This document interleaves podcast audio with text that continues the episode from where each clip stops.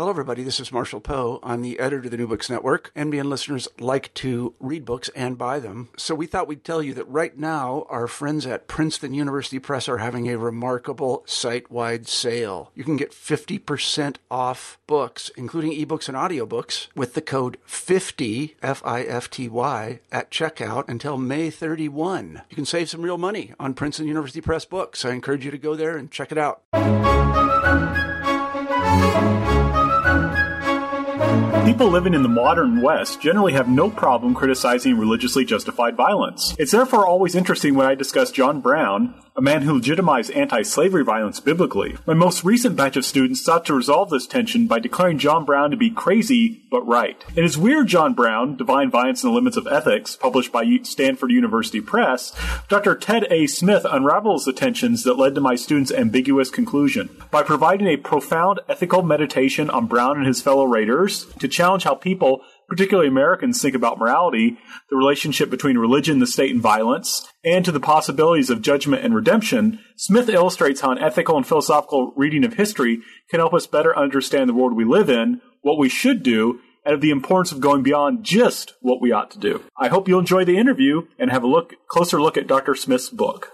Hello, everyone, and welcome back to New Books in Christian Studies. I'm Dr. Franklin Rausch of Lander University, the host of the channel.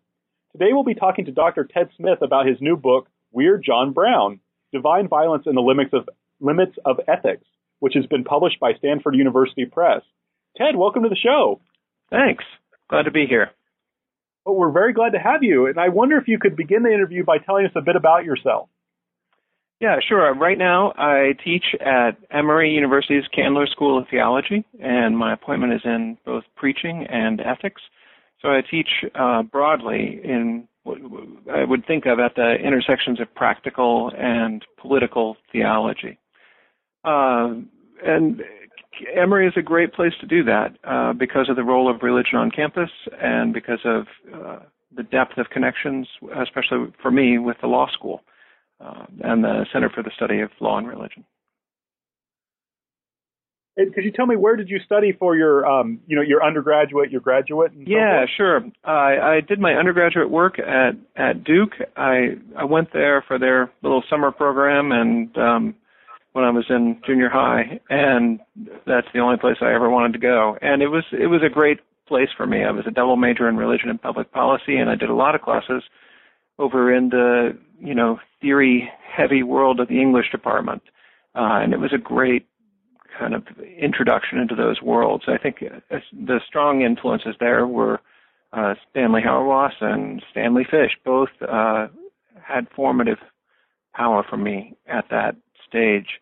Uh, from there, I went to Oxford uh, on a Rhodes, and at Oxford, uh, I studied philosophy and theology. Uh, Galen Strawson, the moral philosopher, was my uh, was my primary teacher. Um, and that was more on the philosophy side. On the theology side, Rowan Williams, of course, was uh, extremely important, uh, both as for what he thought and then just uh, for how he thought and how he put all these pieces together. Um, and then after that, I was at Princeton Seminary uh, and worked both in the seminary and then had the good fortune to take some classes across the street in the university and and there Cornel West and and Jeff Stout were enormously influential and I took all that into the parish. I was a pastor for four years uh, in upstate New York. After that, and um, I think you know I went up there wanting with a little bit of Hauerwas in me and a little bit of Stout, and wanting to form a radically democratic, countercultural Christian community. Uh, and in, in the course of realizing uh, why that uh, why that wasn't going to happen, both in and in spite of my best efforts and the best efforts of a couple of wonderful congregations, and then in seeing, uh, trying to make theological sense of that. I think that that's a lot of what led me back to graduate school, and I, I came here to Emory and did graduate work here.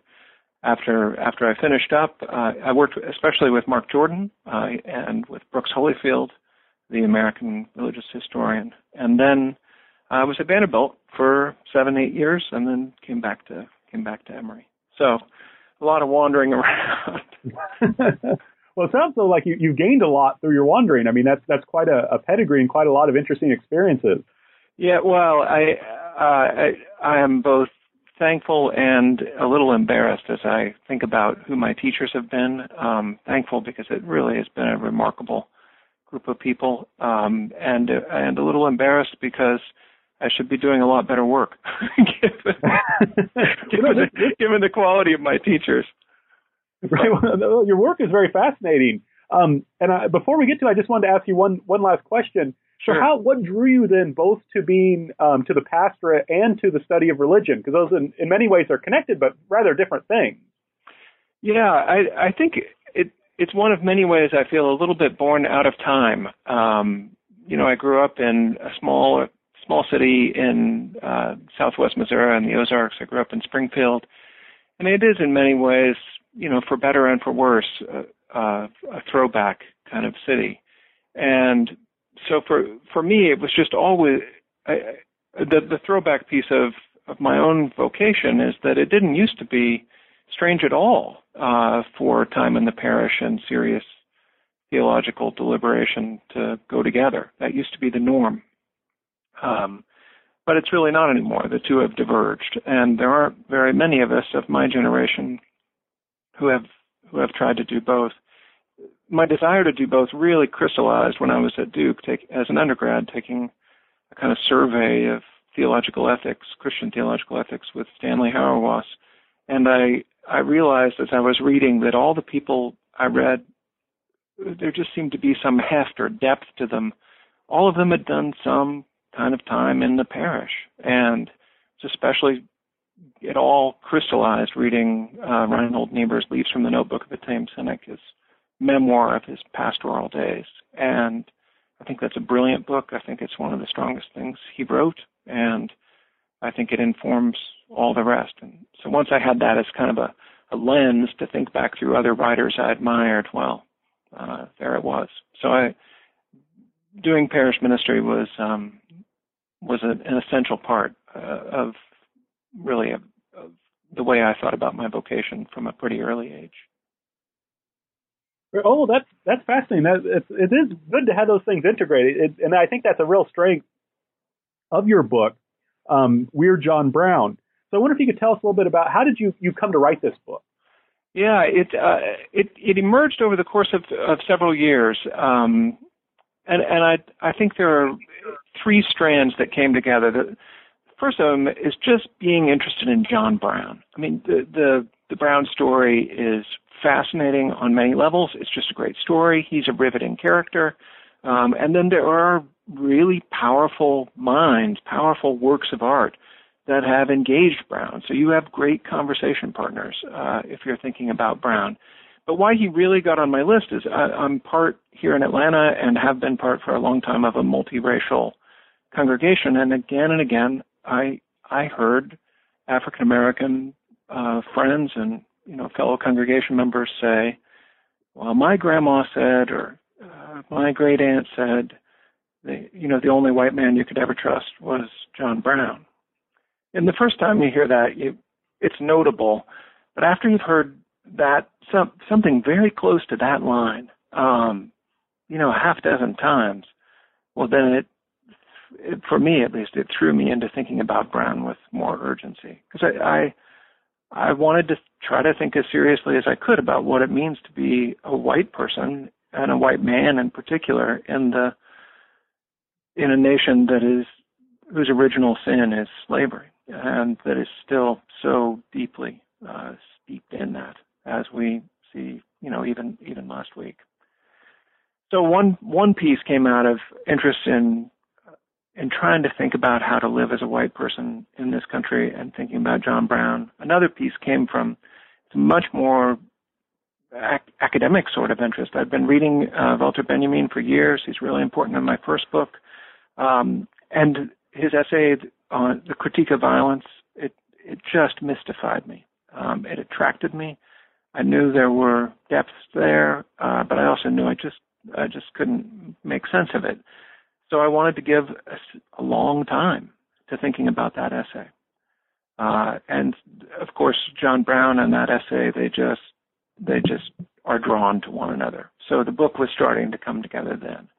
And I think the third, the third wellspring of this book for me is a concern with the ways that I I see ethics, and here I mean ethics in the sense of universalizable norms for action within an immanent frame of cause and effects. The way I'm using the that phrase ethics throughout the book, but the ways in which ethics have come to just subsume, it feels like every other form of discourse, especially uh, among the liberal Protestant tradition, that is that is home for me. Um, you know, I think there there are many signs I could point to of this, but one of the surest ones is that I think uh, you know what a tradition is really about by what it's willing to split over, what it's willing to fight over. And in the 19th century in the United States, you could get up big fights between Presbyterians and Methodists, say, over the order of salvation or the role of free will versus election. You really can't get much of a fight on that anymore. Questions settled on the ground. I mean, you can get theologians to argue about it, but but ethical questions, um, and especially around sexuality, uh, they they absolutely, uh, you know, you you see traditions willing to willing to divide themselves over these. So it's it's that worry that of ethics as everything, and a sense of what's lost when when that becomes the case. So I wanted to I wanted to explore it, and and initially, actually, this book started as a chapter in a larger book that was about the limits of ethics for thinking about different kinds of questions, and I wanted to show the uh, poverty of ethics for thinking about aesthetics and for erotics, and then for you know the kind of displacement of, of a theological erotics by sexual ethics, and the, and for violence. Um, but I started with the violence chapter because I was interested in Brown, and and then I just it just started going the whole book, and I realized this wasn't a chapter. Uh, this this was a book. So excellent. So um, why is it? Uh, moving on, kind of into your into your introduction. Why is John Brown weird? Yeah, well, um, I borrow the phrase from Melville, who uh, Herman Melville, whom I I count as one of America's greatest theologians, and certainly our greatest uh, interpreter of the Civil War. Um, you know, the the contemporary depictions of Brown uh, were starkly divided, and he was either this demon, uh, as he was portrayed by Copperheads in the North and and most Southerners. Um, he was either a demon or or he was, you know, he was Christ among us. He was the embodiment of all things that are good. Here, you know, uh, in Emerson's language, he, he makes the gallows glorious as the cross.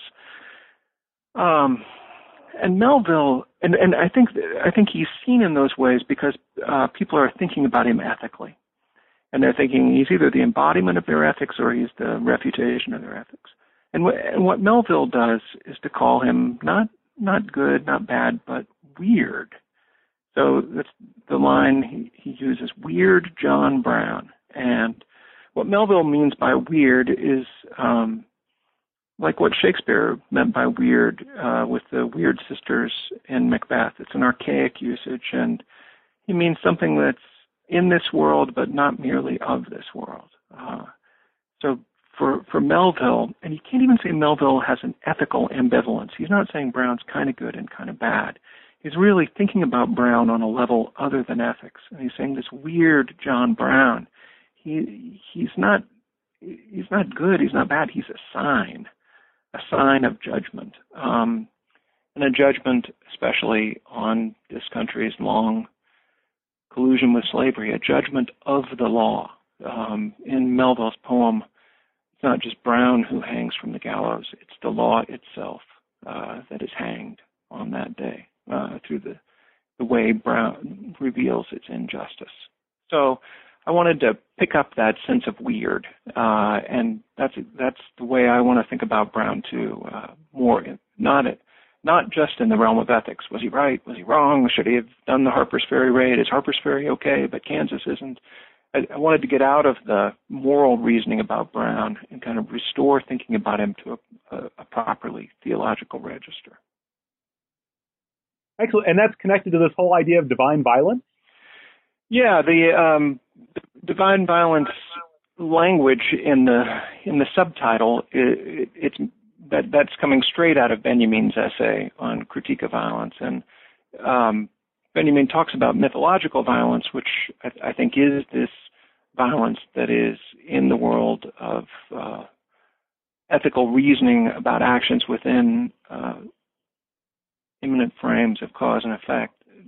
That's that tends to slip into what Benjamin means by mythological violence. By, and by divine violence, though, he means uh, he means an an act or an event or a moment or a condition, really, that shatters uh, the claims of the law. It doesn't create the law. It's not continuous with the law, but it breaks the hold of the law on our imaginations. Um, and so to see Brown in in Benjamin's language as a as a great criminal, not not one who is right necessarily, still one who breaks the law, but one who breaks the law in a way that reveals the, the limits of the law.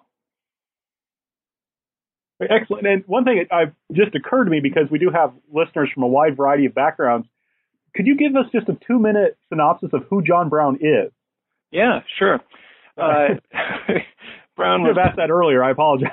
No, no, that's all, that's all right. Um, John Brown was he's born in 1800, and he's in many ways, uh, you know, he was regarded by his contemporaries as the, the last Puritan. Uh, he still kind of holds on to this, at least in his image. They see him as like Cromwell among us. Um, but he was many things. He traveled across.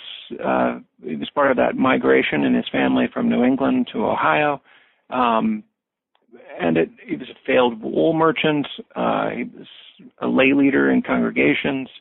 Um, but at, at some point, uh, and, and he became, you know, ardently opposed to slavery and dedicated his life to its eradication. So when the violence in Kansas erupted, uh, he and his sons went there and he directed the midnight massacre of some pro-slavery settlers. So he was notorious in Kansas, but um, he could still travel freely across the North, and he was a real celebrity in many ways, uh, and certainly had access to all kinds of folks. Um, and then he eventually led a raid on Harper's Ferry, on the federal arsenal there, and um, the raid failed miserably, and um, he and the gang, the band of white and black raiders who joined him in that raid were all, were almost all captured and almost all killed.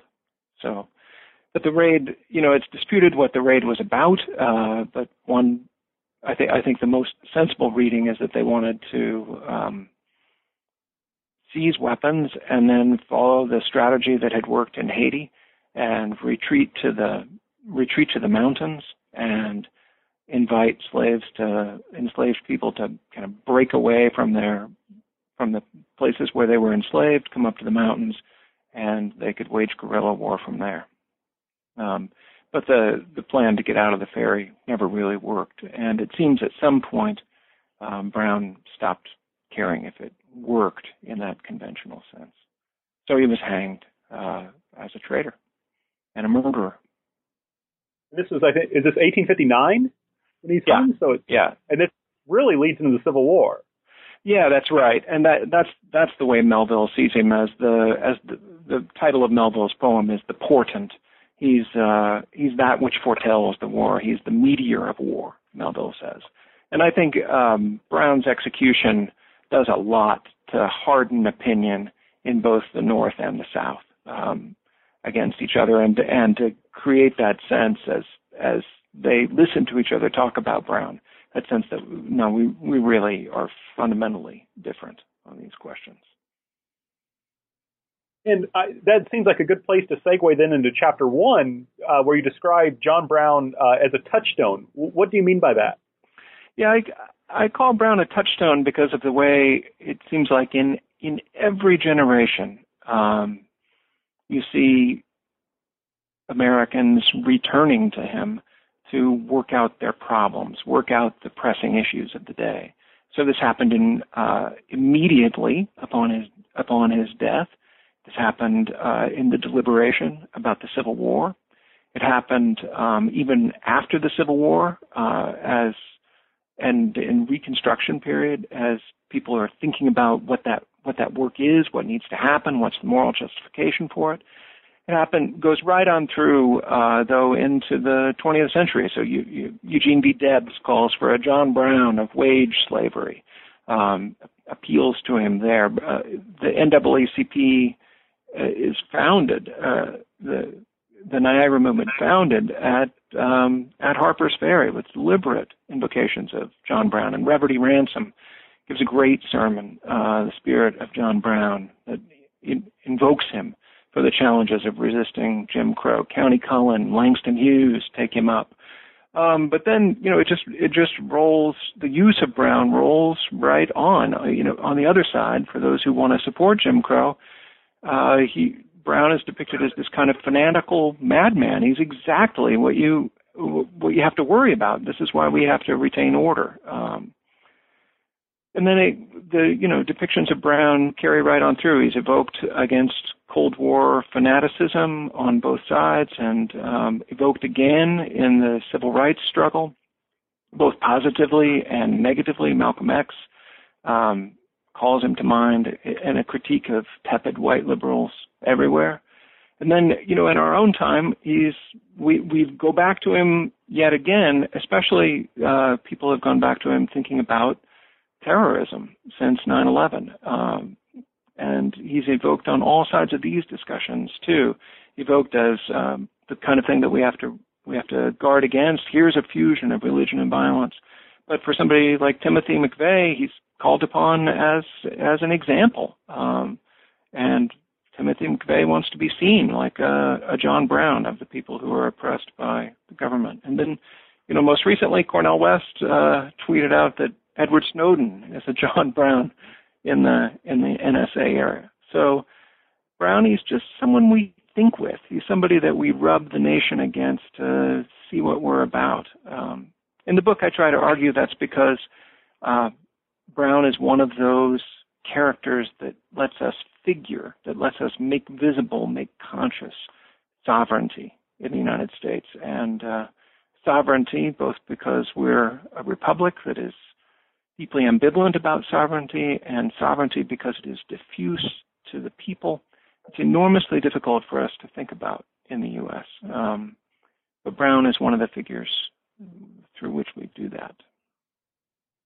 Well, I, wonder if you could talk a little bit more about that, that what you mean here, because I, I thought it was interesting. You said the arguments about John Brown are arguments about sovereignty. So I'm curious what you mean by that term and why it's difficult for Americans to to think in terms of sovereignty. Yeah, well, I, what I what I mean by that term is is something like the I, am not I'm not offering a novel dimen, uh, definition of that. I'm meaning to pull the definition that's in wide circulation uh, out, and then I want to argue with it. But it but it really is. It's not only about um, this, this sovereignty is not only about a monopoly on the legitimate use of violence for political ends, but it it, it it's above all about a legi- the the legitimate quality of that monopoly. So there's a moral dimension to this sovereignty that says it's not it's not just um, it's not just a hegemony that can assert its will everywhere, but it's got a moral quality to it. We, it's a sense that, that this this kind of power is right. Um, so how that sovereignty gets invested in the nation state is a is a really critical question for our time. Um, and I, as I said before, I think it's it's difficult. Um, and, and and then what alternatives there are if the nation state should have a monopoly on that kind of sovereignty, um, and what what alternate sovereignties emerge. And it's an especially acute question, I think, for people with religious convictions who have to no, uh, negotiate some kind of ultimate loyalty or allegiance um, that is not equal to or not not uh, immediately and simply identical to any earthly sovereign. And Oh, I'm sorry. Go on. No, no. Oh, I uh, and I had said before. I think there's reasons why it's really hard for us to think about sovereignty in the United States. It's because we, you know, uh, in some modes we officially don't have it at all. Uh, that's what Hannah Arendt says is, you know, one of our great achievements. But uh, uh, when we do talk about it, we talk about the sovereignty of the people, of popular sovereignty. But where, where do you look to see that? Um, in action? How do you appeal to that? Um, so, you know, Brown is often made a, a representative American. Thoreau calls him the most American of us all. And so he becomes this representation of the people exercising its sovereignty. And oh, excellent, excellent. One thing also, just so we can kind of hit again on, on one of your main themes, because the whole idea is that you're saying there's limits to ethics, and you talk about this idea of how he's treated. I mean, this is one of the subheadings. Is you're trying to get beyond this debate. Is he freedom fighter or fanatic? Yeah. And uh, coming from someone who's focused a lot on Confucianism and Catholicism, you know, it, it's hard for me to get beyond this idea of labeling actions and judging actions. So I'm curious if you could tell our listeners a little bit more about what you mean by getting beyond these categories. Sure. Let, let me take let me take one quick step back to kind of, sure. uh, that I think can frame the freedom fighter versus fanatic piece, and then I'll I'll answer that question directly. But you know the the main the main argument of the book, I think, or the, or the function of the book, the work of it, is to perform a critique of a of a constellation that's composed by a mode of reasoning uh, and an arrangement of power. And that mode of reasoning is deliberation about violence that's confined uh, within at least potentially universalizable norms, whether those are rules or consequences, virtues, whatever. And then the arrangement of power is uh, the state's monopoly on legitimate violence for political ends. And when we usually think about violence, these two things come together this mode of reasoning and this arrangement of power. And I want to argue that what, what that does is it mystifies the state's monopoly on violence um, in, that, in ways that mean we can't even really defend it. Um, we can't argue for it. We can't, we can't even really think about it. It just becomes the, the kind of brute given, the, the frame in which all other um, all our other reasoning takes place. And so, so one sign of this, I think, is the way in which uh, what, what goes by religious ethics or Christian ethics, Jewish ethics, theological ethics, whatever, it, it too often presumes uh, this monopoly by the state on violence and the legitimacy of that. And that's presumed when, you know, what, what this discipline or this discourse becomes is a kind of giving of religious reasons for policies that will be enacted by the state. And that's an awful lot of what happens uh, under the name of social ethics or religious ethics, this giving of religious reasons for state policies. But it's not getting at a more basic questioning of uh, the mode of reasoning uh, or of, the, of the state's legitimate monopoly, the legitimacy of the state's monopoly on violence. And I want to say that it's the mode of reasoning that that that taking of ethics for all in all. It's not a logical necessity that it fits with the uh, occlusion of the state's monopoly on violence, but they just fit together and they arose together historically. And that's what I want to critique, and I especially want to critique it uh, in the wake of the expansion of the security state after 9/11, and I especially want to critique it uh, after after Ferguson, after Charleston, after this wave of events that remind us of the deep alliance between the law and slavery and the legacies of slavery uh, in the United States. These are these are reasons why the state's monopoly on legitimate violence needs to be uh, a subject for critical deliberation again, instead of the frame in which all our deliberation unfolds. So, with that said, and I'm sorry for the long kind of preface there. Uh, part one of the first arguments of the book is that you can see the power of this framework of reasoning uh, in the ways that John Brown is usually thought of. The the arguments about Brown uh, tend to cluster into calling him either a freedom fighter or or a fanatic. And what I want to argue is that the, these these positions seem completely opposed to one another. He's either you know a freedom fighter working for a just cause and uh, to be celebrated, or he's a fanatic. He, this is this is what uh, religion run amok looks like. Um, but but actually, they share a lot. They share a sense that you can evaluate him ethically within the frames of that, that I've been talking about by with reference to universalizable principles and an immanent frame of cause and effect. And they also assume that this uh, the state's monopoly on legitimate use of violence for political ends. And here, here's how. Um, Brown is a fanatic to those who see him as a fanatic exactly because he appeals to reasons uh, to justify his violence that can't really be contained within anything like what we call ethics. Um, you know, Brown's not, he, he makes ethical arguments, but he's just as likely to say, you know, what really needs to happen here is a blood atonement for sin, for national sin, and I'm going to offer my blood as part of that. Well, that's not really um, something that you can put into a, a universalizable ethic, right? It's not going to it's not going to fit that mold. Um, so that that marks him as a fanatic, and it marks him as a fanatic that he's a non-state actor who takes up violence. So, but so you'd think the freedom fighters might escape that, the people who see him as a freedom fighter. But when you look at the details of the argument of most defenses of Brown, what they argue first of all is that he's right in some way, and he's right in a way that you know anyone in a similar situation um, should should do the same thing. So they they appeal to universalizable principles to argue for him, but also they wrap him in the legitimacy of the state. So uh, Brown himself engaged in some of this. I mean, his arguments for his own actions were all over the place, but but he absolutely wanted to claim that he was an heir of uh, the violence at Lexington and Concord. Um, he's an heir to that revolutionary violence, and people like Thoreau, Frederick Douglass, they they inscribe him in this story too. They see him as uh, you know Bunker Hill and Harper's Ferry are they're just two moments in that same deliberation.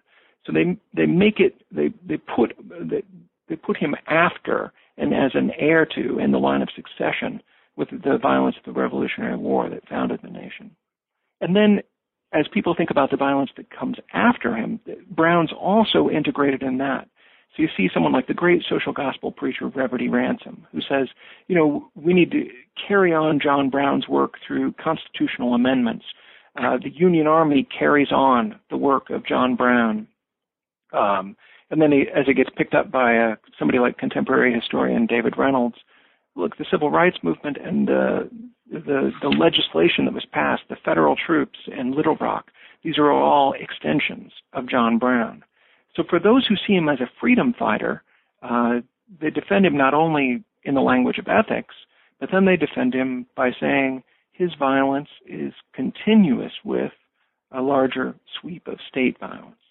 So both of these sides, they share uh, these two convictions, these two almost always unarticulated convictions that action should be evaluated by these standards of ethics and that the source of legitimacy for any violence is uh, is the state.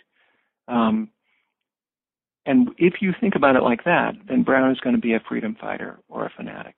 And what I'm wanting to say is uh, he's neither one, and it's better to see him as weird. Excellent. Okay, yeah, no, that's a great explanation. Thank you. So, um, having said that, then that, that kind of moves us into chapter two, where you're talking about this issue again, you're talking about issues of sovereignty and the law and connecting the current our, our current American government with John Brown. So I wonder if you could kind of walk a, a little bit through how, how, you do that in chapter two. Yeah, thanks for asking. I, chapter two is a is a it's kind of an odd chapter in the book, frankly, um, but I wanted to include it because it gives a lot of the to me a lot of the urgency around the book. Um, I, it, it opens up with an argument with Mark Lilla and uh, Lilla's uh, argument against um, political theology is is uh, validation of what he sees as the great separation between theology and politics achieved in the West. And w- what I want to argue is that modern states, in excluding any talk of divine violence, any talk of um, a violence that uh, exceeds both the agency of the state and the reasoning of ethics. When they exclude any talk of that, they occlude their own mythologies and they end up legitimating their own brands of, of mythological violence. Um, and I want to argue especially that language of the rule of law becomes uh, a kind of fetish by which this action happens. So, uh, for instance, one, one place you can see this, I think, uh, is in the transition from the administration of George W. Bush to Barack Obama. Uh, Bush was a lot more comfortable. And, and here, I, I, don't hear me at all as endorsing uh, what Bush was up to. Uh, be vigorously opposed. But af- after 9/11, he enacted a series of emergency measures, and his theory of the executive, his account of uh, the emergency in which we were in, led him to take a number of actions that he were, you know, of dubious legality, but that he framed as exceptions to the law exceptions to the rule of law for this temporary emergency. It's kind of a, a governing philosophy. Well, when uh, the Obama administration comes in, they are emphatic that what they want to do um, is to restore the rule of law and make sure that uh, you know in, all its actions the government is is following the law. But but a repeated pattern that we see is that things that happened in the Bush administration like drone strikes, like the detentions at Guantanamo, they don't really stop with the transition to the Obama administration. But what happens is they get they get wrapped in law. So the the the ideal of the rule of law is adhered to. It is followed. There aren't exceptions. Um, it, it's it's all within the state's account of itself, an account of its own legitimacy. But the but the practices continue, and um, you know, so one of the terrible ironies is that it's not just that Guantanamo um, isn't closed; it's that, or it's that Guantanamo uh, gets wrapped in law in the way that it becomes a precedent. Um, it establishes the legitimacy of this kind of practice going forward. Um, and I, I cite that as an example of the the ways in which these ideals that I mean, who can be against the rule of law, right? We're, we're for these things. Um, but the ways in which uh, these, the form of reasoning that's native to the state, once it kind of blocks out any other challenge, once it blocks any um, kind of, in particular, appeal to divine violence, well, then uh, you get these things that are perverse even by um, even by the standards of the people who who would support the values that are there. It's here you can see the Frankfurt School roots of the project, right? It is a it is an immanent critique of liberalism by one still committed to the project of liberalism. And so you, you mentioned then having established that how John Brown challenges all of this. Um, I think he wrote, uh, "Divine violence um, threatens the three family resemblances um, of sensibilities of modern political formations, some kind of differentiation between political and religious institutions, a monopoly for the state on legitimate use of violence, and the subordination of violence to the rule of law. These three features have evolved to complement one another, and when John Brown attacked Harper's Ferry in obedience to a higher law, he attacked all three of them. Yeah, that's. I wonder if you could. Oh, I'm sorry. Go on. Oh no, uh, I think that that's just right. Brown becomes um, he, he does the unthinkable, right? He he does what just can't make sense within this system of values, and so that's that's what gets him called a fanatic. Unless, of course, you think that ultimately he was right, and that ultimately his actions were taken up by the state, in which case you can pull him back in. So that's the the freedom fight, freedom fighter versus fanatic kind of duality that we get stuck in if this is the only mode of reasoning that we have. So I'm trying to argue about how Brown should be a touchstone for our times. Um, he is a touchstone for our times. He's brought up again and again uh, in relation to the expansion of uh, security apparatus uh, in the wake of 9/11. Um, but I'm trying to change the way in which he gets invoked and what he reveals about us. Right. In particular, it sounds like, if, if I understand correctly, you're you're challenging this whole idea of us saying, well, it's okay because it's the law, but, but we're making laws that are problematic. Yeah, I, I, it, I, what I'd like to see uh, an argument here. The, the, the book makes an argument for a greater tolerance for um, exception, for even for executive prerogative, and and I deliberately appeal to folks like Locke and Hamilton, um, you know, like kind of gold standard little L liberal sources um, to make this case to to say that it, it's it's like the wild margin on the edge of a field or or a pharmakon where you know, a little dose of this that prevents the uh, the other from seeming ultimate, a little dose of exception to prevent the rule of law from becoming mythological. Uh, this this is this is necessary for a healthy liberal society. Well, and that shifts us nicely into your third chapter, which I think is a very interesting title. Uh, Divine violence is the relief of law, um, because you're talking about mythological violence. I wonder if you could tell us a little bit more about this. I mean, I know it's a very, it's a very dense um, and very fruitful discussion uh, to have to just summarize very quickly, but I wonder if you tell us a little bit more about Carl Schmitt, Walter Benjamin, and this difference between divine violence and mythic violence. Sure. Uh, yeah, chapter three is the that's where I do uh, the most kind of theoretical heavy lifting. It's it's the chapter in which I work out in theoretical terms what I'm working out in other other kinds of languages in other parts of the book. Um, and I do it especially by exposition and then juxtaposition of, of Carl Schmitt and and Walter Benjamin, uh, especially around the idea of exception. So, uh, you know, Carl Schmitt, I think, uh, especially coming out of chapter two, what what I hope you leave, people leave chapter two with is um is a desire for a critique of the ideology of the self-sufficiency of a juridical order. So Schmitt gives you that. Um, he's making this case for sovereignty, famously. You know, the sovereign is the one who declares the exception.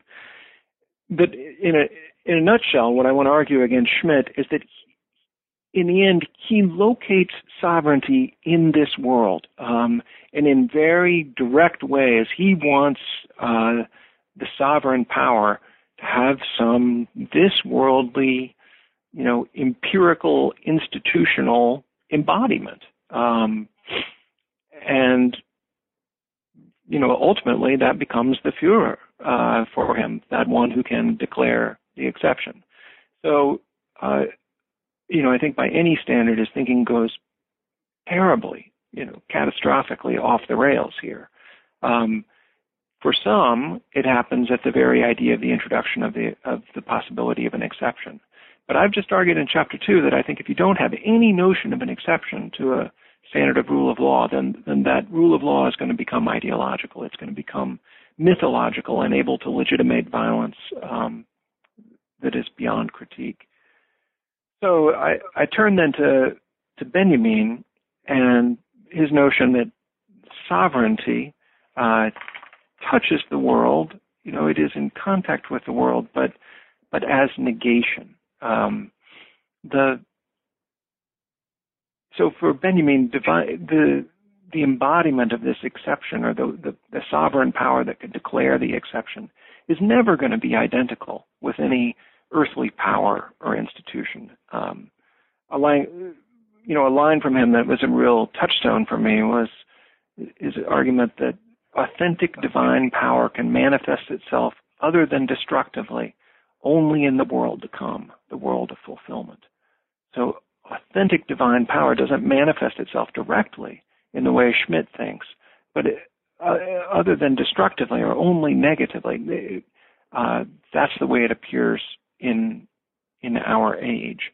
So I, I take that and I link that to his notion of divine violence, and I say that what what divine violence is for Benjamin, it is the manifestation of sovereignty in this age, and to have that, you have to have a kind of messianic reading of history, um, whether that's supplied by a Christian theology or a Jewish theology or a pretty secularized uh, Marxian kind of account of history. There are a lot of ways to make it go, um, but it is a there's a messianic structure to this history, and the way in which the you know in Christian language the reign of God enters our age is is negatively, and that negation uh, makes all the difference. So I, that's the juxtaposition of, of Schmitt and Benjamin, and then I, I want to defend Benjamin from uh, Rose, who I, I take as one of his great readers and really one of the great thinkers of, of recent times. And she sees Benjamin's thought ending in a kind of nihilism um, because he's because the negation can't generate anything. And I want to argue um, here. I borrow a concept from Theodor Adorno, uh, Benjamin's friend and correspondent, that you have to see the negation as a a determinate negation. Um, it's not a negation of everything. It's not a negation of every category, like a general kind of skepticism. That's that that is the neo-Kantian version of nihilism that Rose critiques so well. But uh, instead, this more determinate ne- negation is going to um, it's not a negation of all standards, but it's a negation of some very particular constellations of, of power and reasoning, like the one uh, that links together ethics as everything and the state's monopoly on legitimate violence. And if that's negated, or the, or that that that collusion between law and slavery and its legacies in the United States, when that's negated, then very particular kinds of things um, become possible uh, in the wake of that negation. I don't think that's nihilism at all. I think um, it's a it's a ne- moment of negation that makes possible uh, a new kind of freedom and a new kind of practical reasoning on the other side. Excellent, and I, that is really helpful. I thought that was really an interesting part of your book. And, and one other uh, very useful thing I think you do here in this chapter is you discuss this idea of the great criminal. Yeah. Yeah, uh, Benjamin gives us, it's only a, a, a little reference uh, to the great criminal. Um, but, you know, as I flesh that out, I, I do think that's, that, that may be the best way to think about Brown. You know, the, the great criminal is the one who breaks the law, um, and and there's a recognition that the breaking of the, that the the law that was broken might even be, you know, a, a law that has some reasons to stick to it. Uh, the great criminal is still a criminal, um, but the greatness of the great criminal is that um, the, the crime reveals the injustice not of a particular law, but of an entire social order. And I think that's that's what Brown does. Um, you wouldn't want to defend. I, I don't want to defend murder. I don't want to justify uh, Brown's actions by making them legal something like that, um, like those who would see him as a freedom fighter do. What I do want to say, though, is that in his actions, he reveals that deep, deep connection between slavery and the existing law in the United States. This is what I think Melville is getting at too when he says, look, the whole, the law hangs from the gallows. Uh, all of the Shenandoah Valley hangs in the gallows with Brown. The whole social order. Um, is revealed for what it is, um, and it's the, the, curtain is pulled back. It loses its aura, uh, and there's a kind of shattering that happens. Excellent, excellent. That was a really interesting chapter, and you move there from there to this talking again about the you know you in chapter three you're talking about the relief of law in chapter four, you talk about the higher law, and I wonder what that means in terms of, of John Brown and the various issues you've been talking about. Yeah, well, you know, language about the higher law, it's a, it's a grand American tradition appealing to a higher law. Um, it's it's there for the Puritans. It's there for uh, it's it's there in the Declaration of Independence. It it just runs right through, and it it gets revved back up uh, in debates around the Fugitive Slave Act um, and becomes um, just a really important currency, uh, intellectual currency for those who are trying to resist the settled law of the land, which established slavery and even said that Northerners had to return uh, slaves. So the, this language of the higher law, though, it, it carries forward. Um, so partly, I'm wanting to just just take up that old American trope of the higher law. But I'm wanting to do it especially in relation to debates about religion and violence, because the way those debates often play out, well, religion causes violence and, and leads to, because ultimate belief then, or belief in some ultimate good is going to license ultimate violence or violence without limits. And then the higher law um, is the is the means by which this happens. And you, so you see this especially, I think, in denunciations of uh, of Islam as being wedded to a higher law that then is going to uh, license this apocalyptic violence. Um, and that's the way that gets deployed a lot. Well, in this chapter, I want to argue against the idea that the higher law necessarily legitimates violence without end. So uh, I do that, first of all, by showing that uh, you know, it's an easy case to make to say people like Quakers, well, they have a higher law, but it leads to pacifism. So, okay, that that's the quick counter. But I think the more difficult case is to show how a very earthy, this worldly pragmatism can also lead to violence that uh, slips the bounds of um, of what what is normally acceptable. And my my case here is uh, Sherman's uh, violence, especially in the campaign towards and then after Atlanta. Um, and to say, look, Sherman is no abolitionist. Sherman uh, doesn't believe in a doesn't give us any signs that he believes in a higher law. What he thinks is is important is military necessity. Uh, it's winning, and if if what it takes to win is a total war, or at least a hard war, or something close to that, well, Sherman is ready to do it. But here, here's an example, and I think you can point, point to many examples, um, you know, throughout history. But Sherman's the one that's relevant here. Uh, for for a case where violence, in the name of a very this-worldly pragmatism, in the name of enforcing the rule of law, this violence goes to to near total proportions and it at least overrides the boundaries that have been set up. And it does all that in the name of necessity. And necessity is this very, very pragmatic, seeming, this worldly concept. So that the first half of this chapter is is just arguing for the ways in which uh, pragmatism, or uh, you know, the this worldly pragmatism of a certain sort, I should say, and uh, this worldly ethic can lead to this kind of violence. And here I'm arguing especially with uh, Andrew Delbanco uh, in his book The Abolitionist Imagination, where he's making that case.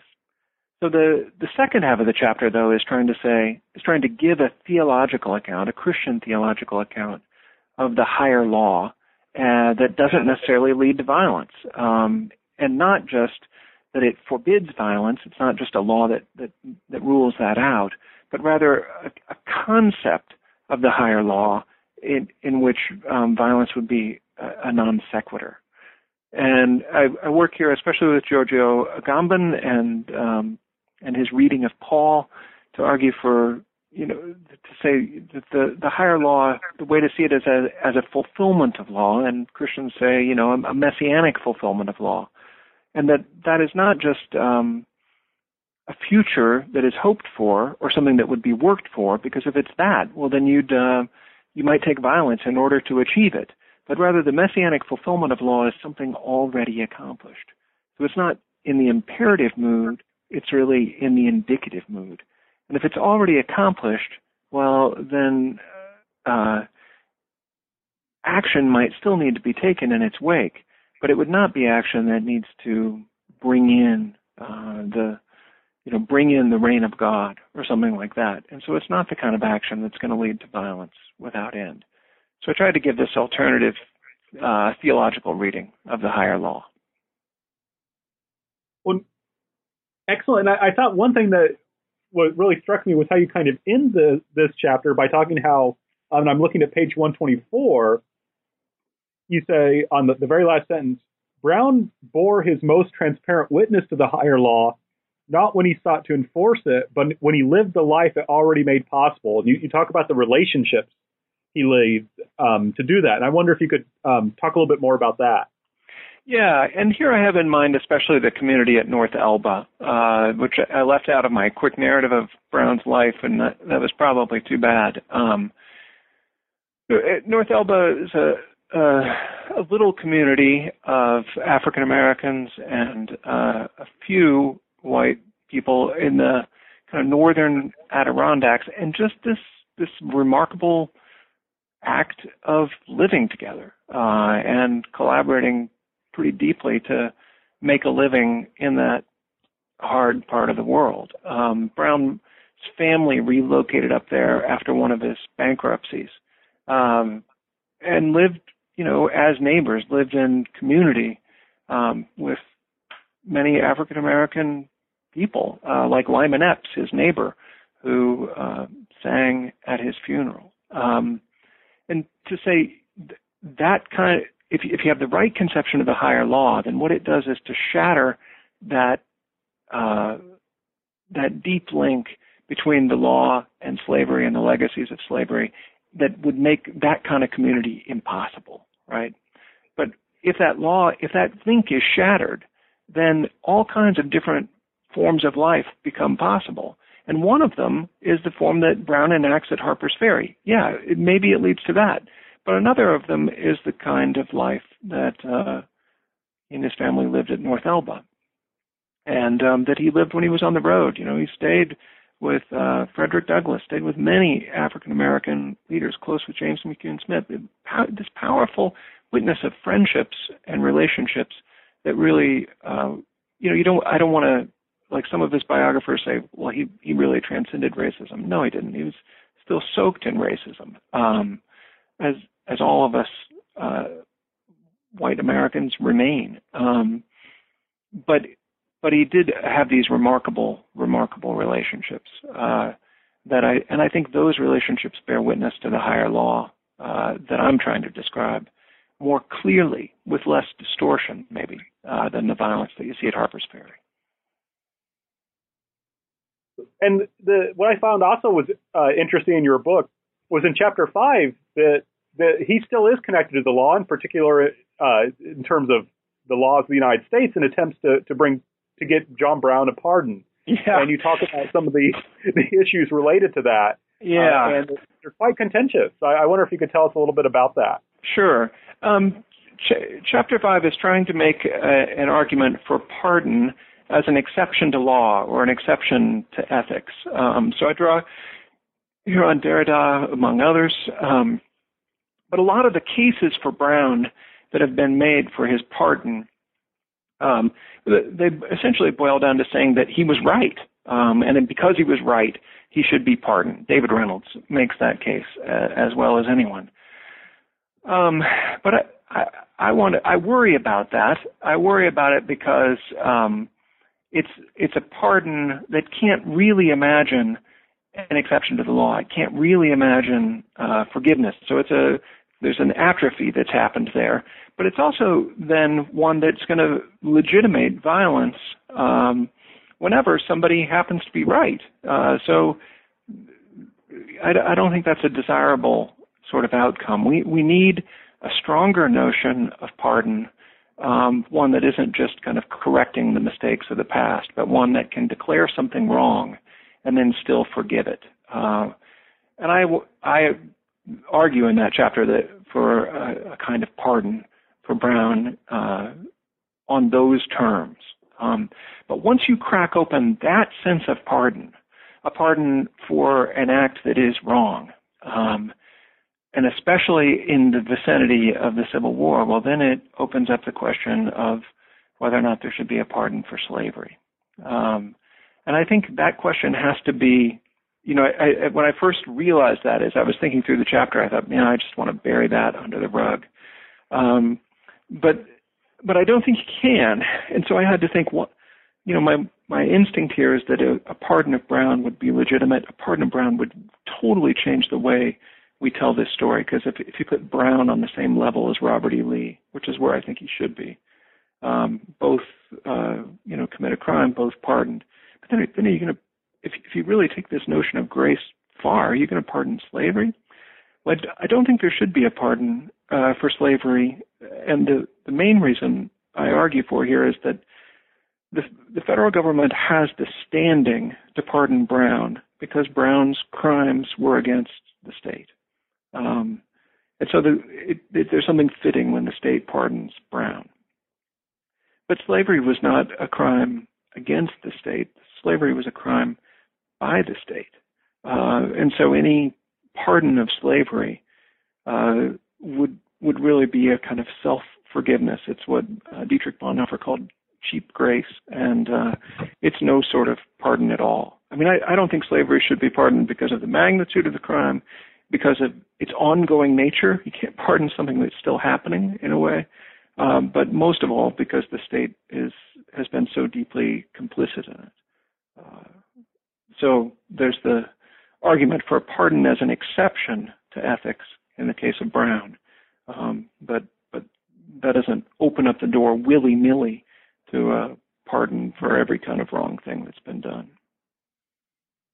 Well, one thing I, I, thought was also very interesting that you did in this chapter is you broaden this because it's not uh, by asking the question, well, why just a pardon for Brown? Uh, right. What about the other guys who were with him? yeah, and I'm I'm glad you mentioned that. Uh, it, I mean, the the gravity, uh, the the gravitational pull in these conversations is always to talk about Brown, and um, that pull uh, exerts too strong a force on the book. If there were one thing I could change, it would be to go back and really decenter Brown from the narrative more, um, and open it up to all of the raiders, uh, black and white. And I, that's one of the main arguments I want to make. Right, is that you you wouldn't just pardon Brown, as Reynolds has argued. You'd absolutely pardon all of the raiders, um, and that that's an important recognition of the you know uh, that it's not just this one guy, and in particular one white guy. Right. Yeah. You contrast him with with poor Shields Green. Yeah, that happens in the last chapter, in chapter six, and chapter oh, 6 Yeah, yeah, but that, that uh, and in chapter six, what I'm trying to do is to make a case for um, the a historical consciousness as necessary for practical reasoning. So the kind of ethics that I'm talking about with universalizable principles um, it's often, it often proceeds almost entirely ahistorically. But if you open up the possibility of an exception, and here I'm following especially uh, Raymond Geuss, if you open up that possibility, then you are necessarily engaged in, in you know, you're engaged in, if not empirical, you're engaged in at least thinking about the world as it is. You're engaged in history, you're engaged in sociology because you're engaged in the study of particularities. Um, I think ethics needs a lot more of that, and not just at the level of applying laws to cases, but at the level of deliberating about norms. Um, so I'm trying to make a case for uh, thinking about history, and in particular for giving a, a, a you know the shape of historical narratives. That that's going to matter for the way you think uh, morally. And so I, I try to think about um, the different stories that have been told about Brown, the narratives into which he's been inserted. And, um, you know, there's the ones in which he's just the second coming of Christ. That's what uh, Thoreau gives us in his most ebullient moments, um, where it is the realization, the embodiment of a perfect kind of good. Uh, I don't think you can you can say that uh, not, not only because of the mixed nature of Brown's own life, but also because the there's no final deliverance that's accomplished here. So too, the uh, you know Brown himself, uh, late in life, he came to think of himself as part of the Samson story in the Bible, where yeah, he uh, you know he commits his sin and he, he has a tactical error of judgment, lets Delilah cut his hair, he stays too long, but in the end, he brings down the temple uh, of his enemies on his own head. He dies, but they die too. Um, I think that's the way he's thinking about himself at his death. But again, there you could say the that depends on a sort of final judgment that Brown doesn't inaugurate.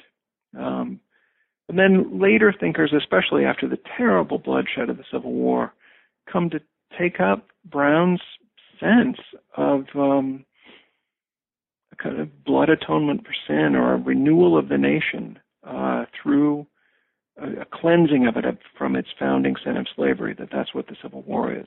And so you have some very sober people uh, like Horace Bushnell and respected folks like Harriet Beecher Stowe who advance this case very literally, but it's still there, I think, in muted forms and more secularized forms in all kinds of writing about or invocations of the Civil War today where people describe it as exactly that costly purging of the national sin. But but again, I my my strongest argument back to that would be that that's not a good reading of history because it didn't work. Uh, we still have these legacies of slavery at work, and you see those legacies in Ferguson, you see them in Charleston, you see them everywhere in our society. So I, I want to argue for a different way to think about Brown, um, and and I argue that Shields Green, who was one of his um, partners in in the raid, uh, forces us to this. Because you know John Brown's body after he's hanged, his his body is neatly dressed. It's um, it gets a hero's parade all the way north um, from Virginia, and is buried with some ceremony. And Shields Green, an African American raider who joined Brown, um, was mocked in the press. Was just treated as you know barely human in the accounts, as opposed to the way that, that Brown was treated. Uh, and then upon his death, his body is seized and in in the name of quote unquote medical research and and really desecrated and dismembered. We, we don't know where his body is today, and his name is is too forgotten. Um, so you can't assimilate Shields Green's story to any of those um, easy narratives about a, a, triumph or a purging of sin. And the, the tendency is to read Shields Green's body through John Brown. So, well, you know, because Brown's was treated so well, we, we but but I want to do just the opposite. I want to read John Brown's body, the meaning of that death, through Shields Green's body, and just the sign of all that is left unfinished. And and there, I think the great great reader of Brown's life is W. B. Du Bois.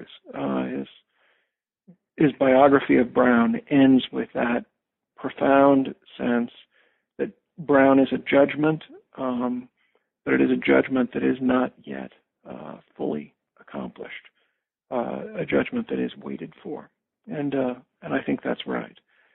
So that's an argument about uh, it's an argument about the narrative that makes the right sense of John Brown's body.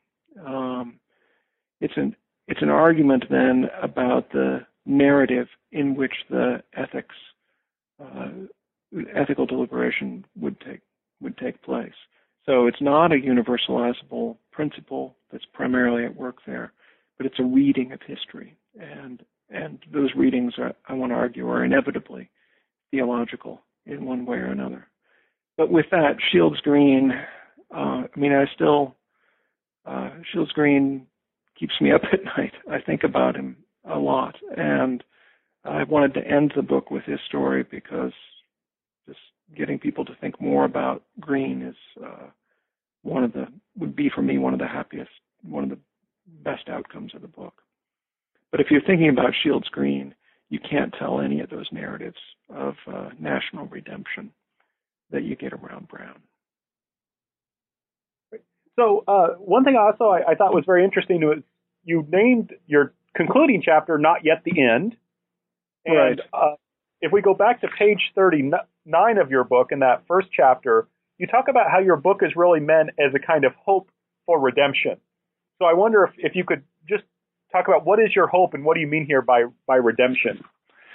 Right. Well, um, the not yet the end is a it's it's an adaptation of the end of Du Bois's biography of Brown, where uh, Du Bois quotes Brown to finish his book, uh, and you know Brown uh, quotes Brown calling out to all Southerners saying, "You you know you better get ready."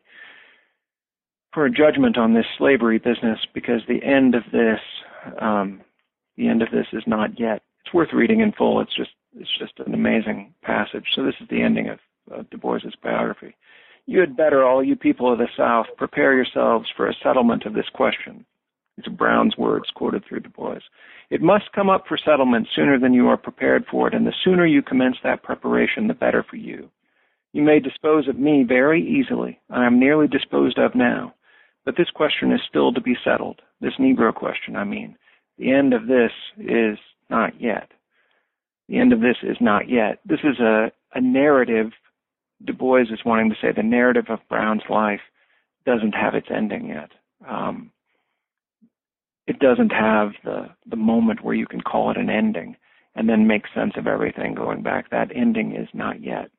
That that sense of an ending that is not yet, uh, to me, that is closely akin to the notion of divine violence that I've been trying to make. When when when you've got the ending, um, and you can work back and everything makes sense after that moment of of uh, redemption or that moment when uh, hope and history rhyme, in Seamus Heaney's phrase. When when you've got that moment, then everything going back assumes the, what Benjamin calls a mythological cast.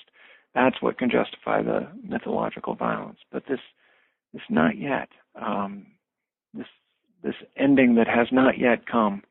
Uh, that cracks history open in a different kind of way and demands a different kind of response. Excellent. Well, this was to me, I was really a fascinating book. I hope that our, our listeners, um, we've been able to, to talk about it, but with the theoretical richness of it, uh, we can't do it justice in just a, a, little bit over an hour. So I hope our listeners will go out and buy it and have a look at it. And I apologize, we've taken a lot, a lot of your time, but I would like to ask our final traditional question. Uh, what are you working on now? I well, first, thanks to you for all this time. I know it, has been a, a, long time, and I'm grateful to you and anybody who's made it to the end of listening to all this. Uh, but uh, so, thank you, and the and thanks too for asking about what's next. I'm I'm working right now on uh, a big project that's trying to coordinate um, a lot of different voices from some very different kinds of traditions to think together about the purposes of theological education. Um, I, you know, I think it, it's no secret that many of the traditional seminaries and theological schools, both those that are freestanding and those affiliated with universities, uh, are looking at declining enrollments and um, some budgetary crises, and that's true especially of those affiliated with mainline Protestant uh, traditions. So um, new forms though are emerging all over the place, and uh, to begin to so this project that I'm doing is funded by the Lilly Endowment is um, convening people from really different backgrounds to talk about what all this is for. And on the one hand, it seems totally different from Weird John Brown. On the other hand, I feel like it's pretty continuous with um, with this longer term project of my my first of thinking about these artifacts, these cultural formations most associated with uh, an established mainline Protestantism in the U.S. at, at the moment of their disestablishment. Um, so in my first book, it's about a rhetorical form, a certain kind of preaching. This is about uh, social ethics, which I think of as a characteristic form and what that looks like with the disestablishment, the, this um, breaking up of the cultural alignment of uh, mainline Protestantism in the state, and then uh, a breaking up of the professional model of theological education.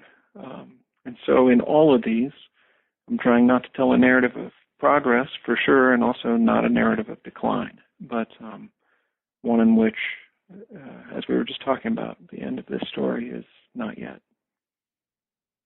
Well, excellent. Well, uh, good luck to the project. Hope that it will will meet some success in, in coming up with these, these alternative alternative models uh, because we need those if we want people to keep writing books like yours. well, thanks, Frank, and th- thanks for your thoughtful interview. I appreciate your questions, and I just really appreciate your taking time to think through this with me. This has been New Books in Christian Studies. Thank you for listening, and we hope you'll come back and listen again soon.